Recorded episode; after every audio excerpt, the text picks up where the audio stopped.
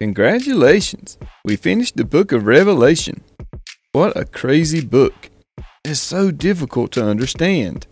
Not only is the book ancient, written around 2,000 years ago, but it was written in Near Eastern Asia by and to people living at that time at that place.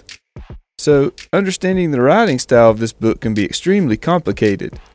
It's not like reading a modern day news article where all the information is written using words from our generation about places where we live or have visited. Shakespeare wrote his plays in my native language in a Western culture like I live, less than 500 years ago, and I still have trouble properly understanding the meaning of what he wrote. To make my point even more clearly, my parents came of age in the 60s and probably used words like far out or groovy. My older brother came of age in the late 80s and early 90s and probably said stuff like psych, rad, or gnarly. I came of age in the mid to late 90s and said words like get crunk, my bad, not, booyah, as if, and whatever. Now, according to Google and Carolina Burgess at WSVN.com, kids today use words like bussin', mid, salty, shook, and sus. My niece also uses the word slay a lot. For generations, kids have been confusing and frustrating their parents using language in ways that does not make sense unless they know the code. Kids might as well be using the Enigma machine. Our language used when expressing ourselves has drastically changed over the last three to four generations. These are not generations of a bygone era. These generations are all still alive and well, all coexisting together in the same place in Western society. We are all living with and around one another and have no idea what anyone else is talking about. And this is language that has only evolved over about 60 years. Can you imagine how much it has changed over 2,000 years?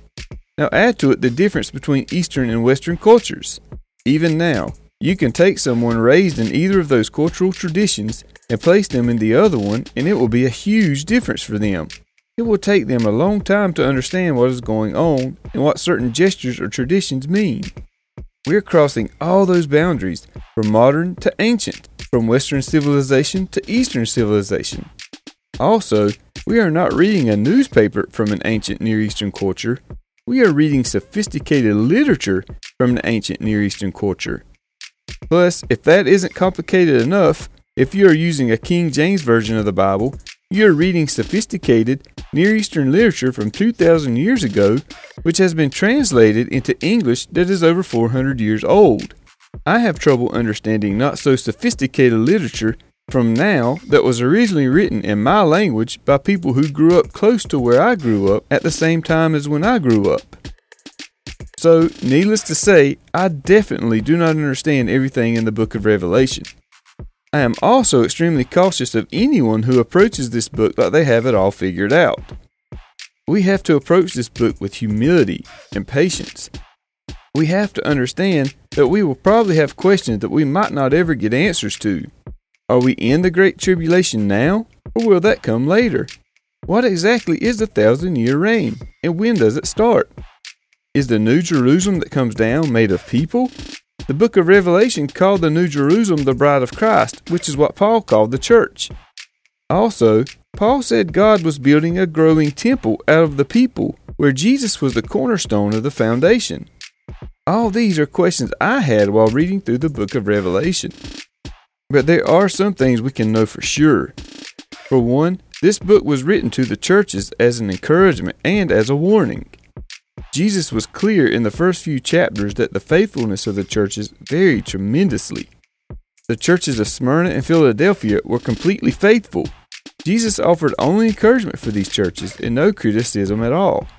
He told them to not be discouraged by the suffering that they were going to experience. He did not want them to mistake the suffering as punishment for unfaithfulness. So, he was clear that they were being faithful, but that they would still suffer persecution. We know from the Sermon on the Mount that Jesus said that they should actually rejoice in their sufferings because their reward will be great in heaven. But in Revelation, Jesus had something completely different for the church at Laodicea. It was almost not even recognizable as a church. He said that their riches and prosperity prevented them from recognizing that they were actually wretched, pitiable, poor, blind, and naked. It was so bad that Jesus said he wanted to vomit them out of his mouth. This is not good.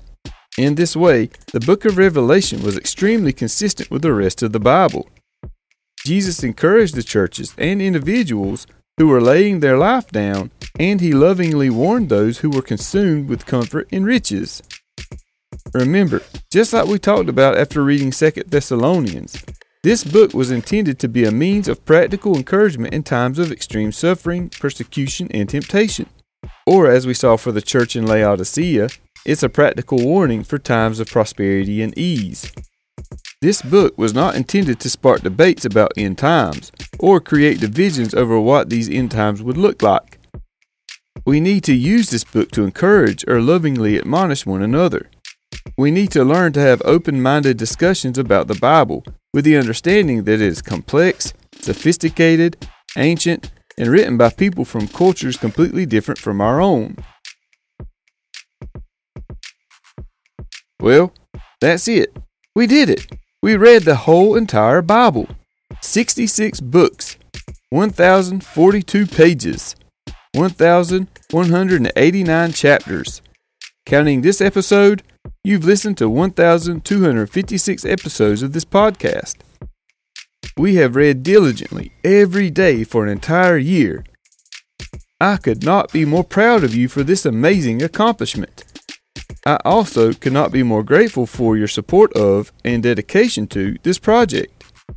It has been a lot of late nights, reading and recording, editing and publishing, and it means more to me than you could ever know that you continue to listen day after day. I will leave all 1,256 episodes up so you can share them with others or so you can listen back through them again if you want. Please stay subscribed to this feed because I plan to do some more reading after a short break. More than anything else, I hope that reading through the Bible has encouraged you and increased your faith. I also hope that you continue reading the Bible and analyzing what you read. As always, if you have any questions, comments, recommendations, or requests, please email me. I would love to hear from you. I will see you soon. The grace of the Lord Jesus be with you all. Amen.